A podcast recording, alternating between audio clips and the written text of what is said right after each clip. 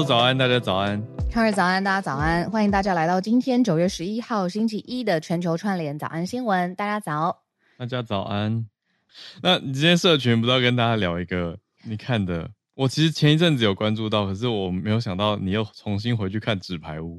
嗯，因为我自己，你知道，我真的很关心权力的流动这件事情，真的太好笑了。就是其实，嗯。政治它的本质就是，哎，谁更有权利去控制一些事情嘛？那你拿的比较大的权利做对国家社会比较好的事，嗯、当然这是一个很理想性的。可是政治因为有太多太多人参与在里面了，那戏剧性就是把这些事情变得最极端。纸牌屋就是其中，House of Cards 最最，我觉得政治当代经典，真的，他把那种尤其有性别，因为他的太太在、嗯、这样可以。可以，可以啦，可以，可以。一阵子是他的搭档，这样子，对，都这么久了，嗯，对啊。那我又重新再回来看，为什么呢？是因为，嗯、呃，里面的这个主角就是凯文·史贝西，他拿过奥斯卡金像奖。嗯，那呃，他在一七年吧，真的很早，他因为 Me Too 就已经是 Me Too 了，对吗？没错，刚刚开始的时候，有四个男生。指控他性侵，还不是言语骚扰哦，就是真的是性侵案件。然后一共有九个罪名被起诉，九件啦，九件案件被起诉，就是真的是进入调查当中。然后他的他沉寂了很久啊，对，你看他就没有办法，你看《纸牌屋》最后一季也没有他了。然后，嗯，好莱坞当然就是我们说取消文化嘛，就是也没有再找他演戏啊，片商也不敢啊，什么什么的。那六年以后，在伦敦的这个法庭上面呢，九件起诉的案件全部被法官说无罪。嗯、那刚好是他生日的时候，六十四岁的生日，一个多月前，七月底的时候。嗯，他很难过，然后也很呃感动吧，激动。我不能说感动，就很激动，跟陪审团说谢谢这样子。嗯嗯、那。后续真的，我更好奇的就是说，其实他不是第一个有遭受过这种大大范围的生生意啊、事业啊受损，一夕之间名声什么全部都不见的男明星嘛。那还有强尼戴普，我们印象可能更深一些。嗯，那我更好奇的事情是在这件事情结束之后，他们可不可以再回到，比如说之前的事业巅峰？你觉得可以吗？好问题耶，因为两个如果拿这两个案例来比的话，Kevin Spacey 好像还没有听到他很多新的案件。可是我我、嗯、我说案件，我的意思是说，呃，工作机会，对，对，或是大的 project 回来。可是 Johnny Depp 我觉得比较有胜利的感觉，嗯、就是他跟 Amber Heard 的案子，哦、就你不觉得吗？以一个媒体声量来说，嗯，胜利的感觉。就是我觉得 Kevin Spacey 他现在是有一种哦，终于。呃，算是概念上，法律给了他一个他觉得迟来的清白。嗯嗯，可是强尼戴普反而在法律上是有胜利。那比起来，Amber Heard 就输的比较难看。嗯，非常难看。嗯，这也很特别。Netflix 也把这个整个说世纪的媒体的演艺圈的审判拍成一个纪录片，他又整理的更好了，啊、所以就有那种。看一个什么女魔头，我不知道可不可以这样子用，就是整个形象啦，就是对立的呈现，捍卫自己。所以对啊，就觉得蛮蛮不一样的。嗯，可是我觉得你开的题很有趣，就是取消完以后呢，因为他们这段时间被 cancel 了嘛，那可是现在你说法院判完以后，过程当中 cancel 或是对他们吐口水的这些人，也通常不会道歉啊。我觉得这是当代一个有点问题耶，就是因为 Me Too 运动起来之后，其实很多人会看到状态，就先选择所谓站在鸡蛋的那一边，或者站在受害者的那一边。所以不管另外一方，你说被被指控的人，他这个名人有没有提出什么证据或怎么样，很多人是先不采信，就是先骂爆一波。可是现在当法院判完之后呢？也不会去跟他们道歉的、啊，也不会。而且，比如说以凯文·史贝西来说，这六年他的他可以饰演的角色，他可以接触到的观众，就真的是他收入，这都是很实际的事情，就没有了。我们昨天在家里在聊这件事情的时候，还说，哎，这些是演员，他可能没有所谓的体能最巅峰的时候。嗯、呃，我昨天听到好像拳王阿里，他是在。事业跟体能最巅峰的时候碰到这种类似，我不确定是哪一个事件，我就想到，如果是运动员在他的就是黄金的时期，嗯嗯、比如说体能爆发最强的时候，他忽然间不能比赛了，嗯、没有球队要他，就是他的职业生涯比较有年纪跟时间性的限制。嗯嗯嗯，那然后他成绩之后，他又得花一段时间把自己调整成你说体能最巅峰的时候，哇，那个又是另一层压力啊。嗯嗯，是啊，所以其实蛮多报道也在整理所谓被取消的名人，可是我觉得重点是后来好像都没有看到很明显的。我觉得强尼戴普跟凯文史贝西算两个蛮不一样的，嗯，的例子，就每个都是个案。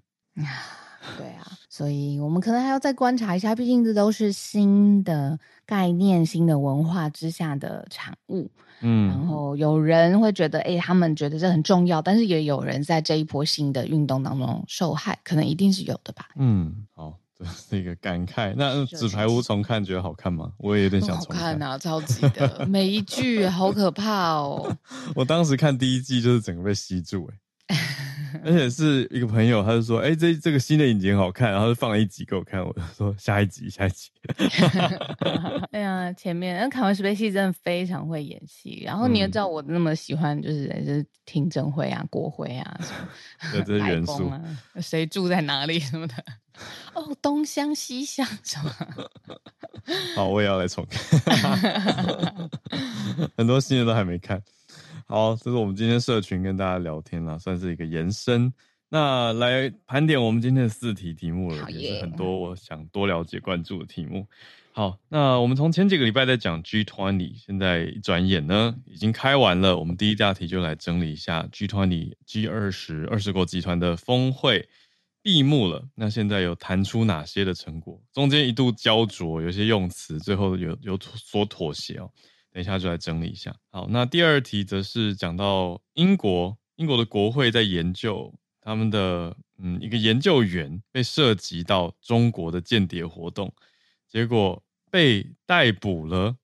好，那到底是发生什么事情？是中国反制英国吗？还是什么意思呢？好，那我们来了解一下。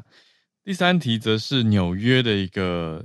这一个多月来的新政策已经带来很大的冲击。有关于短租到底合不合法，纽约严打 Airbnb。嗯，那跟住房当然租房有很大的关系，我们就想要多了解一下这题。那最后一题则是算也是商业题目，讲 Subway。Subway 为什么到现在要出售呢？它曾经门市的量是麦当劳的两倍，有这么惊人哦。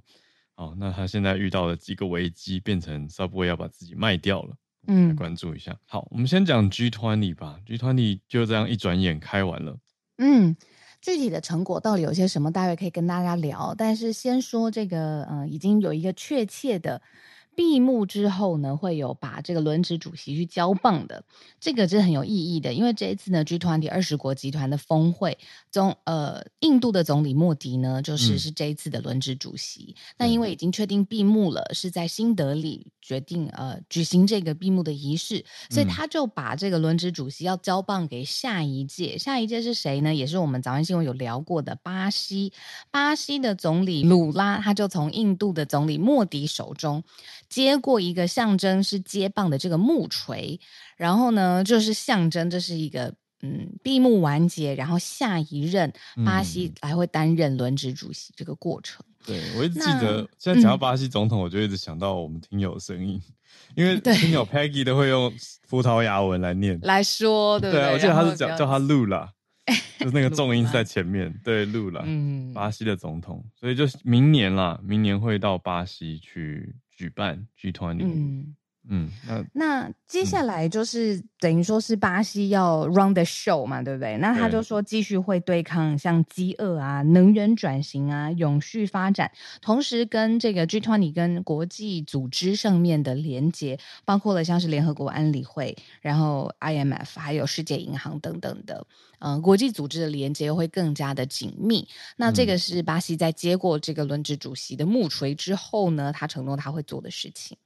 对，那我们来整理一下目前今年的算结算嘛？嗯、就今年的 G 团里最后终止终止在领袖的宣言。比较特别的是，大家一起来呼吁说要来终止在乌克兰的军事破坏，可是却没有点名任何一个国家。嗯，就是用一种和平的呼吁，那没有说是谁的问题，这样子的概念。嗯嗯，那花了很多的段落啦，嗯，那就在讲说乌克兰战争是一个很多极化的议题啊，所以花了很多议题去，呃，花了很多时间去探讨，嗯，等等等，那就讲了很多大方向的东西，嗯，可是我觉得比较。比较你说很外交吧，就非常 diplomatic，就没有，却却、嗯、可以这样子写，整段整大段写下来，没有点名说是任何一个国家的问题。嗯。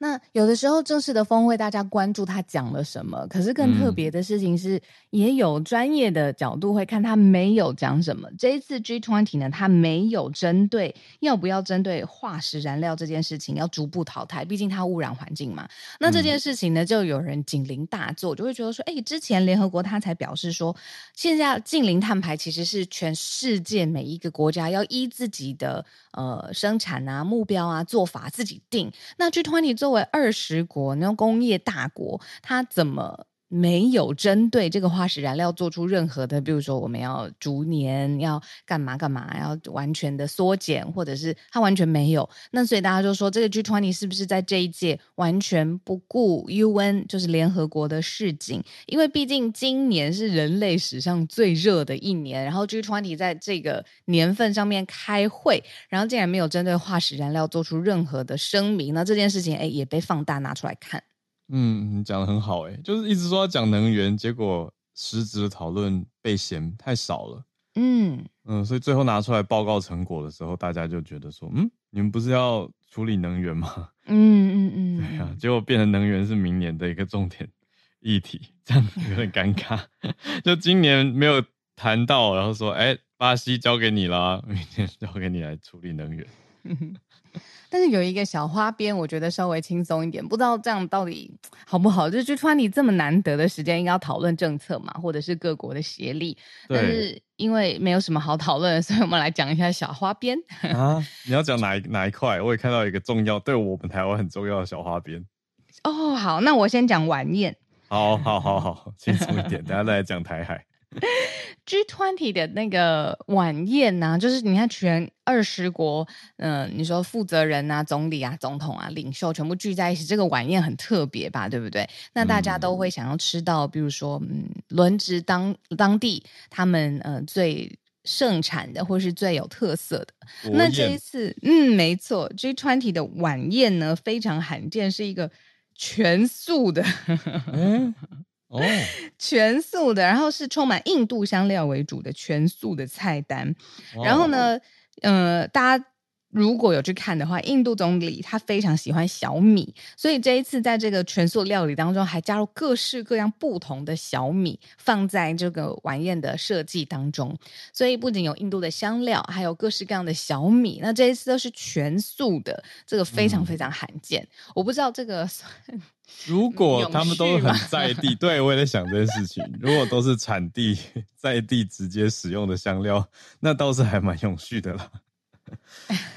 硬要拉一个题目，哎呦喂！他说小米生产时间是小麦的一半，用水量呢也只要水稻百分之三十，所以是超级食物。对，就是跟产地要有很大的关联嘛。对，那如果是产地的话，哎呦，是不错的想法啊。我觉得这倒是蛮值得鼓励的。哦，那很罕见，嗯。可是我看另外一个跟我们比较更贴贴身的花边，嗯、是拜登参加完 G20 之后讲的话。他参加完 G20，他就直冲越南了嘛？对，飞去了。对，他就是派副总统去东协，然后自己反而不去东协，很特别，他自己跑去越南。不过我们越南改天讲，今天要讲的是他参加 G20 的时候，他说他有跟李强碰面。嗯，有有。嗯，而且他直接。你知道讲的非常非常有信心，就是说，我认为他的他的评估，拜登他的判断，他觉得跟李强谈完以后，他们比较着重在稳定啊，还有南半球的议题。嗯，那他的观察，他认为说中国经济现在比较缺乏国际增长，所以比较困境。可是他不觉得这个会让中国采取行动改变台湾的现状，这是台湾人最关心的嘛。我听听拜登的判断吧，他认为说中国现在没有之前那样的能力。嗯嗯，他觉得现在中国意思言下之意就是中国要花比较多心力去调整经济的动荡啊。嗯、那倒是小小延伸一个，昨天你有看到吗？我们的一些同温层，嗯、有些人在讲一个影片，小林说有啊，被下架被下架的事情。嗯，对啊，小林说在做什么？小林说算是一个财经 YouTuber 吧，嗯，财经商业网红，他就解析了，嗯，他常常做一些比较大题目的解析，算是他个人的专题吧，他跟他团队做的专题。那他这次讲的就是烂尾楼啊、碧桂园啊，然后大家把所有的积蓄去买中国的房子会有什么样的后果？嗯，就是在讲中国经济啦。嗯，对，结果不知道是他自己因为担心太多的延伸，所以下架了，还是影片所谓的被下架了，反正就已经在网络上他自己的频道上看不到了。我想到这个延伸题啦，嗯、就是最近讲中国经济，嗯，还是蛮敏感的。但当然在早安新闻我们都直接谈，没有问题。嗯，不过在其他平台，也许有的人有不同的顾虑吧。嗯，啊、我们家老公有注意到这一题，然后是他说：“哎、嗯欸，小林有做这个。”然后没过多久说：“呃，小林下架。”我看到备份了。对，呃，他就 把后来还有找到一个备份连接，啊、有备份了。嗯，对啊，所以就觉得，嗯，这一题真是敏感神经啊。可是我觉得这样的互动状态更显示出中国经济现在所面临到的挑战。但他不想别人碰，就是不能谈啊，大号来谈，对啊。连陆委会都提醒说，去中国交流、旅行、工作的时候不要问。对，他直接列了，我忘记几项，就是说你不要去询问对方的经济数据，这太奇怪了，上更任何的麻烦，不奇怪吧？共产党的管制方式，唉就是盖牌啊，那你不要掀嘛，我的牌都盖了，你干嘛来掀我的牌？我偏 要，我偏要，然后就把整个牌弄大家就是也很喜欢闹共产党，然后可是就可能会出事。不是你，你有问题，你大家一起想办法嘛。首先，数据好好透明的看一下，但这个就不是不是共产逻辑，对啊，政治的思维完全不是。好，所以这是第一题延伸啦。那我们刚好可以连到第二题啊。对，第二题就是说，有英国的国会研究员，他去到中国，结果被说是间谍，说他要干嘛？说他去渗透到对中国比较鹰派的议员。嗯，这是国会研究员是在英国国会里头的哟。他长期呢要做，比如说他有国会的通行证，然后嗯，他是英国籍，然后常常就是可以接触机密或是敏感的资讯。那结果后来发现，他其实是被中共吸收的，呃，一个间谍。但是他特别的事情是，他在他的工作岗位上面，他常常。要研究的就是英国对中国之间的关系。那我们当然知道，就是说中方他们会训练各式各样的人，甚至是就是吸收他已经，你看像这一次新闻的主角，他自己是英国籍，但他之前在中国有过一段时间的经验，所以在那个时候可能是就被所谓渗透吸收，然后他回到自己的工作岗位上，就是在英国国会担任研究员，然后他就暗中的帮他真正的老板，就是中共。然后做事这件事情呢，二十几岁的英国男子，嗯，有有两个，这次发现的有两个，一个三十岁，一个二十几岁。嗯嗯嗯嗯。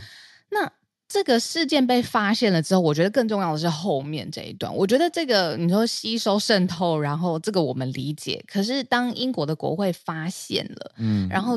又是在一个英中关系比较敏感的时候，那这个时候其实是对于原来英国要对中国采取的政策也好，或者是他想要嗯打递出橄榄枝也好，会是一个非常大的警讯，他就不敢再用比较松弛的或是比较平等的无戒心的方式跟中国建立关系，他可能态度会一来越变得严格、强硬，或者是更警戒。这个其实。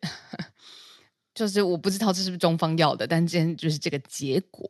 嗯，像苏纳克还有对李强喊话，就直接 就是因为透过 G 团里的方式嘛，就有这个机会去跟他们表达。嗯，就是见面的时候直接跟李强讲说，中国这样干预英国国会民主。也要表达严重的关切。那以国会的情况来说呢？英国国会这次被点出来说被接触或者被指定渗透的有两位，嗯，国会的议员。那其中有一位是比较鹰派的，那另外一位则是比较负责安全事务的内政副大臣。嗯、那两个人的反应不太一样，有一个是拒绝评论，那另外一位则是说，他从去年夏天当保守党党魁的时候就已经断绝跟研究员的联系，意思是他有注意到，嗯，呃，有点奇特。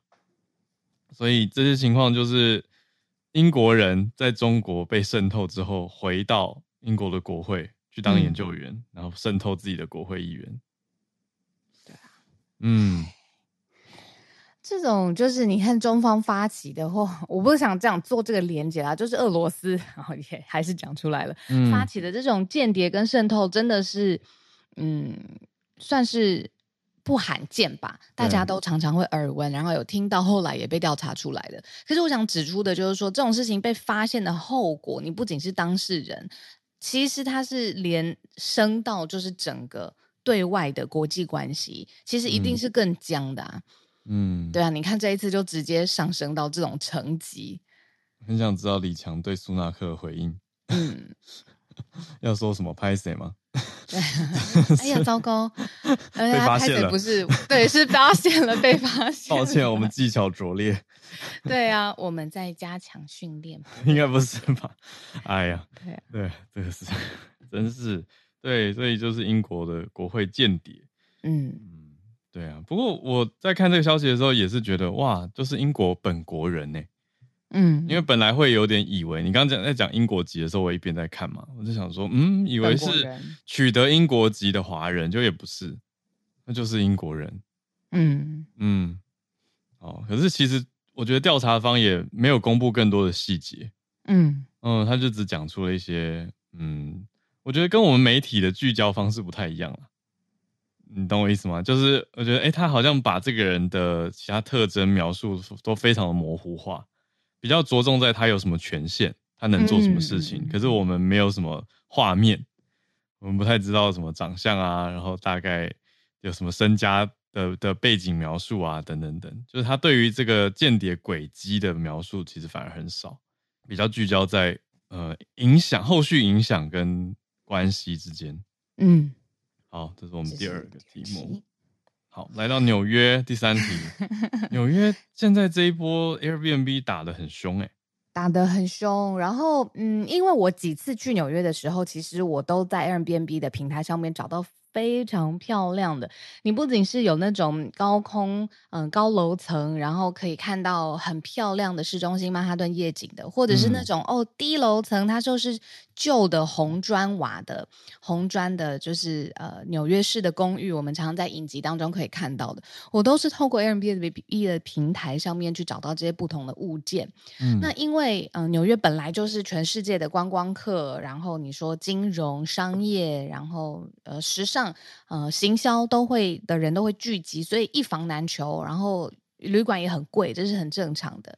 那所以其实 Airbnb 平台推出之后，在这种标志型的城市，最早开始 Airbnb 是在旧金山发起的嘛，它放那个充气床垫，然后说你可以来睡，然后我早上会给你那个这真的是一个麦片。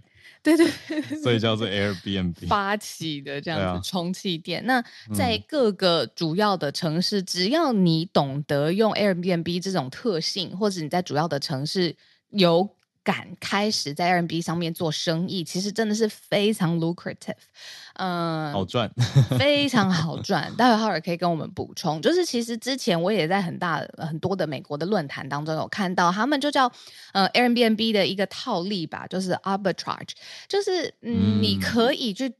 赶快把一个合约签下来，然后你用一种特别的 Airbnb Airbnb 的人会喜欢的装潢的方式，一赶快转手，然后租出去。那其实你几乎根本没有付到任何的成本，哦、那你可以多套的房子都这样子使用，这样子。它变成一个赚钱方案了。没错，可是你知道纽约的人特别在哪里吗？谁会做出这样子的事情？例如说，他想要有。三天的时间，他可以好好去追逐他演员梦。他要去只是外表的会演出，但是因为薪水很少，所以他就利用 Airbnb 的平台去 subsidize 他。呃，他可能当艺术工作者，他没有办法赚那么多钱的，或者是有学生贷款的，或者是真的就是你知道他的生活。呃，我看到有一个例子，他说他靠着 Airbnb Airbnb 上面的这个生意逻辑，他让他的小孩有办法去上大学。哇，嗯。然后现在在真的，他就是很聪明，在论坛上面也会教你怎么样透过这个特性去赚钱。好，那如果这个政府要打击，假设纽约市政府要打击这个赚钱的聪明逻辑，好了，又好像不是这么一回事。因为呢，他们现在寄出了一个新的政策，就是说呢，呃，现在合规的租房，首先禁止房东出租整层租期短于三十天。所以我如果只在美国呃纽约三天，我没有办法。他说呢，出租的期间，日租、周租、短租，一定要至少租一个月出去。然后还说，房东一定要跟 租客 同时在一起，共同居住。嗯，就不是单独拿来盈利的一个 Airbnb 事业啊，没错，你不能这样子换。嗯、呃，然后你可以一个月的方式租出去，等于他要禁止日租周租了。他还很严格，说一个房东仅限出租给两位。嗯，怕你做大规模的生意。啊、嗯，那大规模生意像是什么呢？Airbnb 上面太多那种嗯大的房子，大家就租一个晚上、两个晚上进去开大的 party，对不对？嗯、就是你不论是企业或者是啊，我们就是二三十个人想一起出去，然后就是在那边大开所谓单身 party 啊，或是 whatever，那这种也完全不行了。两三房公寓啊，小家庭可能短租去度个假，嗯，过境的时候、嗯、去顺便纽约玩一下等等的这种都不行了，因为超过两个人呢、啊。嗯嗯。嗯所以他变成说要跟房东同住才有办法，而且要一个月以上。嗯，哇，那这样一打，其实冲击很大哎，应该有上千人受到冲击吧？啊、至少超过在纽约 Airbnb 的 host 就是分别的 host 有四万个哦，四万个人，对啊，四万个。然后呢，二零二二年纽约短租市场的规模有八千五百万美元。你看，除下来每一套房子可以 赚到多少钱？嗯嗯，对啊，哇，这真的是还蛮大的一笔。嗯，嗯，那很多人现在在纽约出来抗议，就是说这个不是租房的问题，你不是要打击，嗯。呃，住房哦，比如说现在真的是太贵啊，一房难求啊，或者是真的是大家来，但是呃，旅馆或者是住宿太贵了，嗯，他们变成是他们觉得自己的生活方式被扼杀了，就像是我刚刚举的这些例子，哦、他就没有办法去追求他的艺术事业，嗯、或者是他原来、哦、嗯，他的家庭结经济结构。嗯，因为有 Airbnb，他不需要花这么多的钱在小孩子的教育费上面。那现在他必须要额外生出来，就是这样子的钱。所以一夕之间，他影响的事情是原先在在 Airbnb 上面经营的这些人，他们的经济与生活模式。嗯，哇，我看 Wired 这个媒体的统计啊，他去看到说纽约现在才打了一个多月吧，是不是？他他抓的数据是八月四号到九月五号，才一个月的期间。纽约的 Airbnb 数量直接减了七成，哦、剩下本来的百分之三十，这个就是刚刚讲到这些中间受到冲击的族群，嗯，嗯，然后消失了一万五千个物件，嗯嗯嗯嗯，哇哦。你看，他说四万间 list 就是在 Airbnb 上面找得到的房源当中，嗯，呃，多数就是集中在曼哈顿的市中心上东区非常漂亮的地方。Brooklyn 现在、嗯、呃 Williamsburg 它非常的 hip 嘛，就很像是华山这种感觉。很潮。然后，嗯，还有呃展望公园，嗯，漂亮的地方都是很特别的地方。就是观光客去住了会觉得，哎、欸，很棒啊。那、嗯、可是这个这一波打击到底是要针对？什么？因为我们刚刚这样，反而好像聚焦都是在 Airbnb 的房东啊，他们的生活受到影响。可是他到底是要针对说太猖獗，所以冲击到旅馆业吗？饭店业吗？嗯，因为或者是台湾的话，其实是饭店业在力阻 Airbnb，嗯，就是用观光发展条例嘛，嗯，是纽约这边看到的角度，现在大家好像都是先聚焦在这个本来这个经济的泡泡做的多大。然后最后突然被限缩。嗯，嗯，应该是本来在纽约的住房或租房的市场就非常的夸张，然后所以在大家不可能，租金很贵是真的，对，租金和旅馆嘛，嗯、所以在这个前提之下，大家发现其实 Airbnb 真的很好用，所以很多人都用了。哦嗯、那你如果要真的是去解决真的是，比如说住房供给或需求的问题，租房的问题，但是你却 target 这一群 Airbnb 聪明会套利的人，嗯，对，然后你的打击的目标跟你真正在打击的对象对不起来，嗯，那 Airbnb 现在的应对方式是，它也跟纽约市要做一个认证系统，叫做 Verification System，那希望可以透过这个认证系统，让各个房源得到相对的保障吧。哦，因为他们也在谈，有一些政府官员提到是说，他回应一些所谓的非法侵占的问题，有点像说 Airbnb 变成说法规政府管制的，也不是化外之地这么夸张，可是它就是另外一个天地，就是 Airbnb 有 Airbnb 的规则，可是有它的问题，那政府的法规管理反而没办法那么细致的去渗透，呃，不是渗透啊，就管制到日租、周租等等，那现在就直接。把你砍掉，好，重新开始整理的意思。嗯，好，这是我们在聊的第三题。嗯，过度商业化的考量点。好，最后一题是 Subway，就是摆明的商业题了。对啊，那为什么 Subway 现在要要卖掉？我其实不知道它曾经全盛时期有强大到它的门市数量是麦当劳的两倍。哦真的哎，我哎，我完全感觉你知道，呃，体感上面或目目测上面来看，嗯，麦当劳应该还是比较多吧？还是因为麦当劳都比较大一栋，比较显目？嗯，应该是比较显目。嗯，对，那 Subway 它可能小小的，就是在街角，但是量却曾经非常非常的多。然后它卖给的是一个私募股权公司。然后他说，Subway 其实已经有六十年的历史了。然后在最红的时候呢，其实比这个麦当劳门市都还要多。但是呢，嗯，现在就是在哎过去这个门市超越龙头麦当劳，这个我真的是觉得觉得觉得很特别。因为在我的心目当中，麦当劳是在全世界各个城市都很方便。嗯哼，但是不是旁边就通常都有 Subway 啊？你的印象有吗？旁边都，我以前看过的一个行销研究比较有趣，他是说麦当劳旁边常开着肯德基，嗯、因为肯德基不是不是是肯德基很聪明，肯德基没有花那么相对那么多钱去 hire 一个市场研究的那么大的部门，嗯，可是他在选址的时候，他直接跟着麦当劳就可以有经济效应。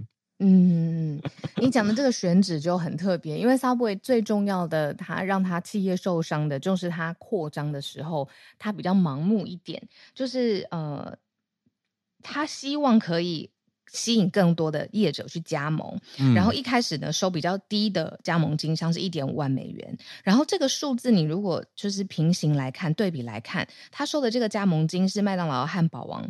这些素食加盟金的三分之一，所以开一个 Subway 的店，加盟主去开店其实非常容易，因为加盟金是低的嘛。嗯，那他就是因为希望这样子可以很扩张的很快，但是呢，这个后面比如说经营啊，或是亏损啊，或是品质各种各各式的这个问题，就是慢慢一步一步累积起来，再加上疫情，全球疫情的时候，其实 Subway 有一个很明显的。呃，报道就是说，嗯，平均的销售额不到麦当劳的五分之一。嗯，对。所以他店多，可是销售额平均起来比较少。对，虽然他的加盟金也没麦当劳那么贵，嗯，嗯，可是这样还是赚不回来，所以有一些就会收掉了。嗯，对呀、啊。然后结果他扩张的这个政策一直都没有改变嘛，所以就一直一直。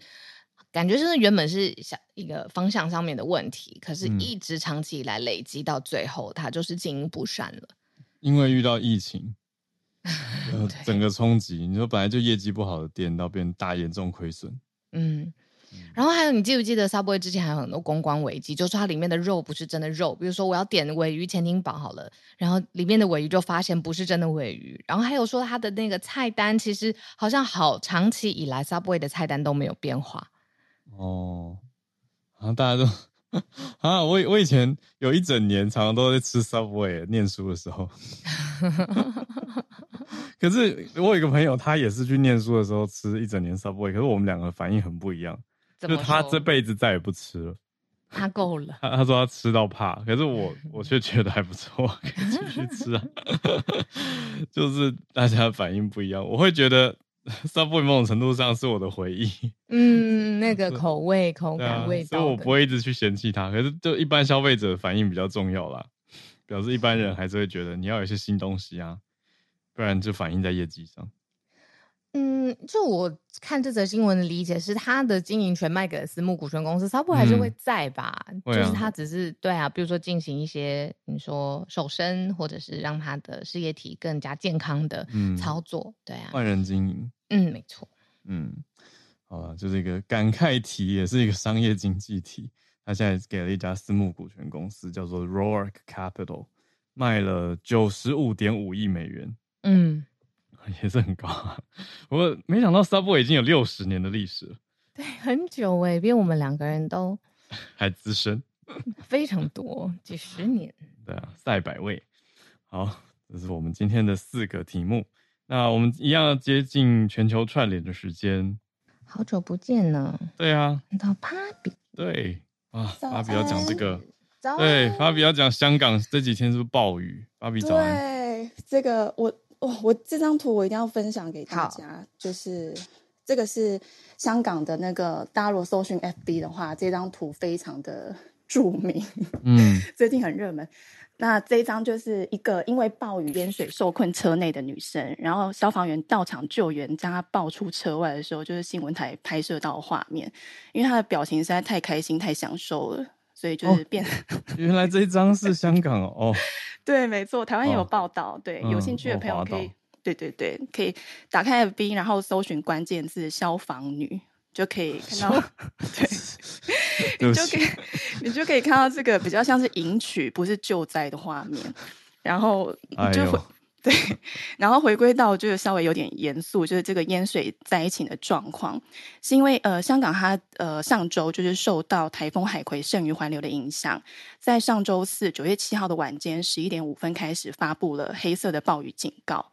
那香港现行的暴雨警告信号是黄、红、黑三个等级，到黑雨的阶段的话，等于是每小时雨量超过七十毫米。那这次从发布之后到隔天的凌晨，一小时内记录到雨量是一百五十八毫米，就超过了非常非常多。就是整个甚至局部地区还有录到超过两百毫米的降雨量，就是打破一八八四年以来的最高纪录。嗯、所以这一次的暴雨就是变成就是被形容是世纪大暴雨，就造成非常严重的灾情，港铁淹水啊，然后商场出现室内的瀑布。然后山上的豪宅被大雨炸到地基外露，然后就就呃啊，另外还有延伸啦，就是救援的空拍机也显示这些豪宅违建的状况。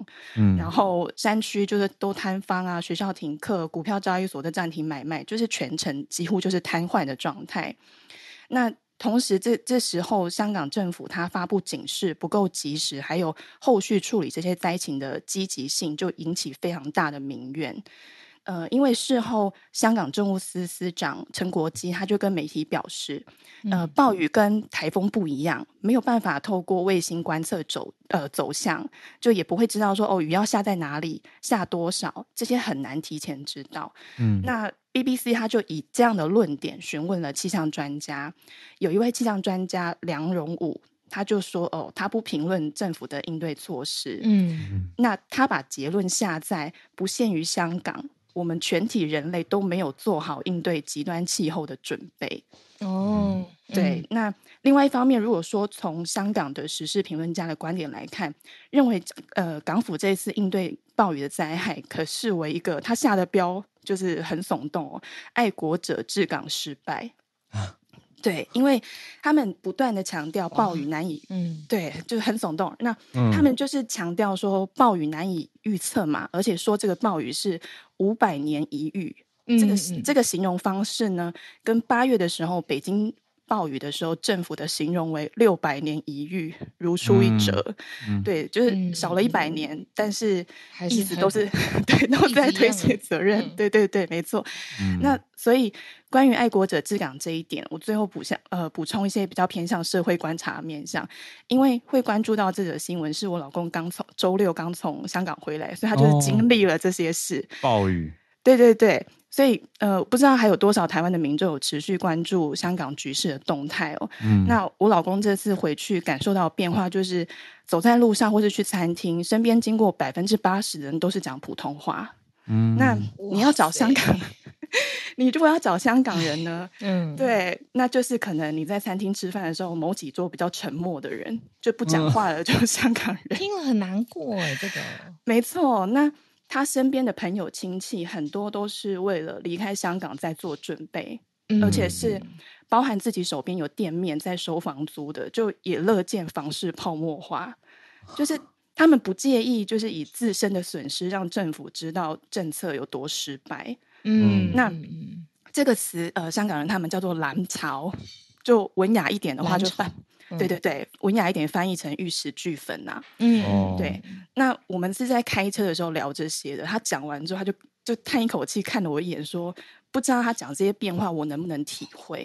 嗯，那对、嗯、我就跟他说，我感受到的就是有一群在香港土生土长的人，他不愿意再为这个地方努力了，就是、嗯、呃，因为他们努，他们努力制止过某些事情，嗯、没办法。对对对，嗯、所以就很感慨。可是以此借镜啊，就是在台湾的我们一定要很关注政治或是政策，因为嗯。因为一个选择，就是有可能颠覆我们的生活。嗯，以上跟大家分享。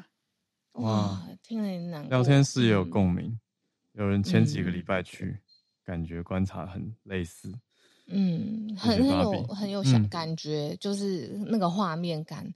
我是在一一年到一三年生活在香港的，那个时候香港对我来说，就是那个时候。艺术啊，书店啊，就是你可能我可以挑剔的事情。对啊，就是说，嗯，这个展览可能有点少，什么文化中心、艺术中心有点少。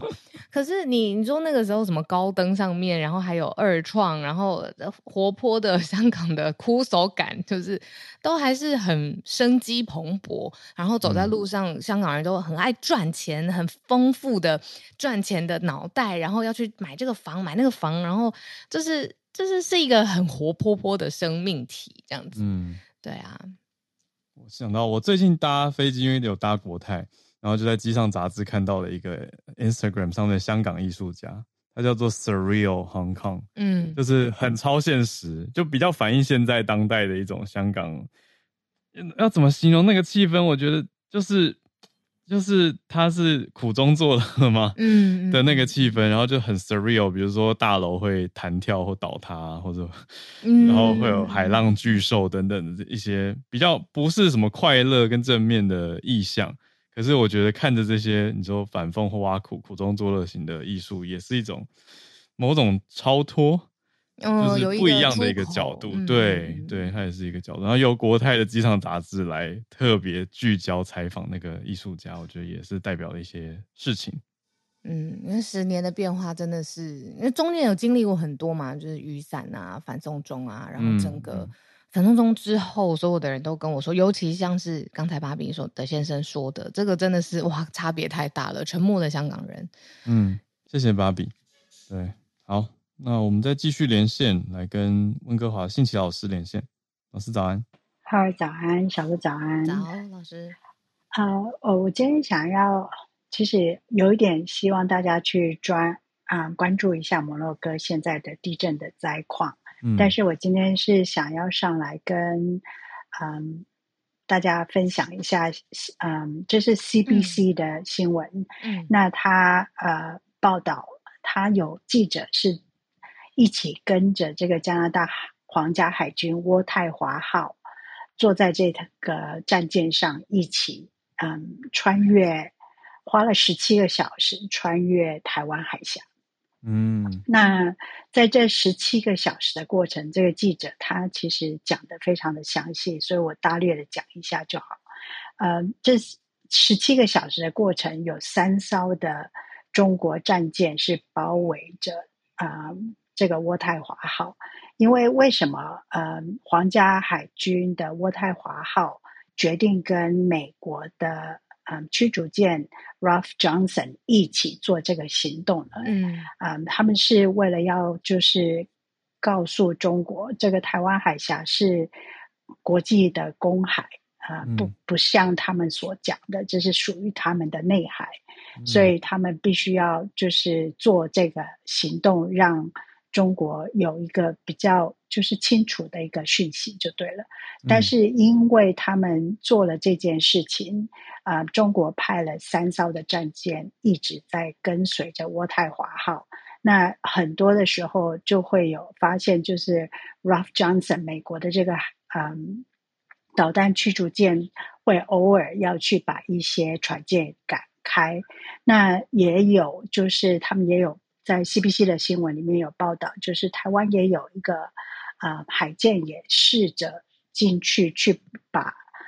帮忙维持一些安全的距离就对了，所以这十七个小时对他们而言，他们觉得，嗯，对加拿大的海海海军觉得是一个成功的展示，然后也是希望就是越来越多的国家能够出来一起参与这样子的，嗯的行动吧，嗯，尽量的就是去隔开中国跟，嗯。莫名其妙的说，这是他们的公，他们的内海就对了。嗯、那我看到的新闻就是六月四号的时候，德国有说在二零二四年他们会有两艘海舰海海舰也会去穿透这个台湾海峡，加入这个美国跟加拿大的行列。谢谢。哦、变成一个运动，对，好像就是个抗议海峡，嗯。嗯是一种抗议行动。那另外，上任信启老师，呃，希望我们去关注的就是地震的消息啊。这个，嗯，嗯，我们接下来选题，因为它规模真的很大，死伤的人数非常多，很不幸。嗯、那我们之后的选题，我们再来跟制作人讨论一下。也谢谢老师的提醒。对，就是摩洛哥前几天在 Marrakesh 马拉克什，嗯，蛮有名的，算是西非，呃，是北非啦，北非，然后是西撒哈拉。就是撒哈拉比较西边红土沙漠的地方，嗯，嗯，发生了一个巨大的地震，那有非常多惨重的伤亡，那跟当地的你说建筑结构啊，还有经济状况都很有关系。嗯，台湾好像这几天在讲的建筑结构都讲到大直一带的事情。哦，对啊，对，也也是蛮蛮不好的。嗯，那新闻也是非常多人在关注。嗯嗯嗯嗯，对，这个有机会再跟大家谈了。好，那我们今天最后一个来宾是第一次来跟我们连线吗？是吗？嗨，是我们的听友，还是之前有跟我们讲过话了？小爱你好，早安，我是 K K 帮来，哎，你好，早安，欢迎你。嗯呃，今天我想要，哎，我需要自我介绍吗？好啊，第一次来，欢迎你。哦，好，呃，我是在就是台湾，现在在台中工作，然后。呃，今天想要跟大家讲的是阿根廷的总统大选可能对经济上造成的影响。嗯，那今年八月的时候，阿根廷就是总统大选的初选结果有出来了。那出现的是一个第三方势力，总统候选人叫米莱，又翻成米莱恩。那他会就是让大家比较惊讶的是，他的政策走向是，他是一个极右翼的人，然后他。之前是奥奥地利学派的经济学家，所以他现在是主张美元化，就是经济美元化，然后政府不应该过度的干预，因为众所皆知，就是南美洲基本上就是外汇管制非常严重的国家，就是呃一般人或是呃一般的企业是很难有美元账户的，嗯，所以在汇款上也会有一些规定什么的。会说就是会引起大家的注意，是因为他们总统大选的制度啊，是就是他们有分两次，一次是初选，然后一次是十月的这个选举。那他们初选的时候啊，呃，他们的呃的那个就是等于说。我我要投票这件事情算是强制的，除非你的岁数就是可能，因为他们是十六岁以上就要投票，嗯、你在八岁以下或者是好像是六十岁以上之外，就是不会罚款。然后不然就是你没有投票，好像是会有罚款的。所以大家觉得说这个是一个很有可能真的就是他了，就是一个很重要的民意的依依据。对对对，嗯、那。大家现在会觉得说，应该说，大家分析目前会它会出现的原因，可能是因为现在的经济状况真的非常的不好，然后呃，民众非常的渴望改变，因为现在等于说就是阿根廷的通膨已经来到三位数了，嗯，国基准利率也已经升到百分之九十七。那在外汇储备又非常不足的状况下，就是，嗯，大家是非常渴望改变啦，因为是包含他们，呃，当然阿根廷就是它经济不好这么多年，动荡这么多年，跟它产业转型的，呃，失败有关系，但是可能因为现在就是，呃，在国他们国内的人就是生活的状况真的非常的不好，包含交易上。呃，他们都要换黑市美元去做交易，那购买上可能就是阿根廷披索已经不值钱了，他们变成要去黑市换这种现金的美元啊。然后还有就是交易的时候也会有两种币值去说，哦、我可能今天这个是这样卖，可能十块钱美元，隔天我可能就要卖二十块美元，然后真的是非常不好的状况下，然后所以就有可能会让这位总统出现，哎，总统候选人出现，对对。我觉得比较有趣的是，也大家也在看这个候选人，他有一个主张，他说要冻结跟中国的关系，是他是被关注的，对。然后，嗯，现在就是他主张的经济美元化这件事情，就是也有很多人在质疑说，那你怎么没有一些细节出现？因为这个会有几个难点，一个是如果你要经济美元化，那可是你的国内外币储汇量本来就不不足了嘛？那第二个是，如果你全部都用美元交易，那你的就是经济政策其实跟美元是绑定的，那你就变成跟呃美国是一个经济共同体的感觉了，嗯，或是你很难控制你国内的汇率啊，或是去利用其他的经济状况，呃，经济的政策去改变，嗯，对对对。那为什么小爱你会特别关注啊？对啊，好奇。在台中的工作跟这个有关吗？呃，算是我的现在呃的客户吧，因为 阿根廷人。呃，那应该说我们卖的东西有到阿根廷那边，嗯、那但是阿根廷这一边，他们在二零二二年的时候，因为他们一直都有外汇管制嘛，但是二零二二年之后，二零二二年十月开始吧，他们有一个制度叫 SIRA，S I R A。嗯、呃，我不知道他们原文是怎么念了，但是变成说，嗯、因为以前外币管制的国家通常是，呃，你有任何的证据说，哦，我有跟你买，就是我有跟哪一个地方买东西，然后我给你证据，央行会批准。但是他现在又多了这一个，就是 SIRA，变成说我要有一个许可证，我才可以汇款出去，而且每一笔每一笔都要被许可。等于是政府对于进口的管制更多了。对。嗯，从去年开始的，嗯、那不是现在就是有几个客户，可能他们没有，就是以前有得到许可，可是最近这几次交钱的时候就没有办法拿到许可，嗯、那变成说可能他们要用人民币汇啊，或者是甚至有说，还是你们来出差的时候，我拿美元现金给你这样啊，就只掏这样，嗯，对，当然就是都有一点风险了，嗯嗯嗯，哇，也是完全直接影响到你们的生意。就是政府的政治，就是直接影响到政策，很直接，嗯，真的超级。对，所以可能也会持续关注到到十月、十二月这样子。嗯，就你说的总统到时候实际的大选，对。不过我刚刚也同时去查了强制投票，真的就像你说的，阿根廷他如果你没有正当理由不去投的话，会被罚款。嗯嗯，对啊，对，所以才说他真的是非常有可能会出现的，因为好像是嗯。得票率百分之三十，然后其他的候选人可能就是十几趴或者怎样，我没有特别注意，但是他真的是最高的。哦，理解，最高。嗯，小艾欢迎你常常上来跟我们讲讲话，然后今天是第一次，我们真的非常欢迎你，然后也谢谢你带来嗯、呃、阿根廷的消息，让我们的眼光可以看到更远的地方，嗯、这样子。嗯嗯、对啊，谢谢，谢谢小艾，很开心有新的听友加入串联，当然也谢谢一直以来很支持我们的，嗯、像很久不见不见的芭比。还有信奇 老师，信奇老师，好，谢谢大家多多来串联啊！我们今天周一就在这边来到尾声了。很多朋友说，哎，其实马上就要进入美国时间的九一一了，我们看看明天搞不好会有更多的资料整理，再跟大家一起分享。好，那我们就明天见啦！大家拜拜，大家拜拜。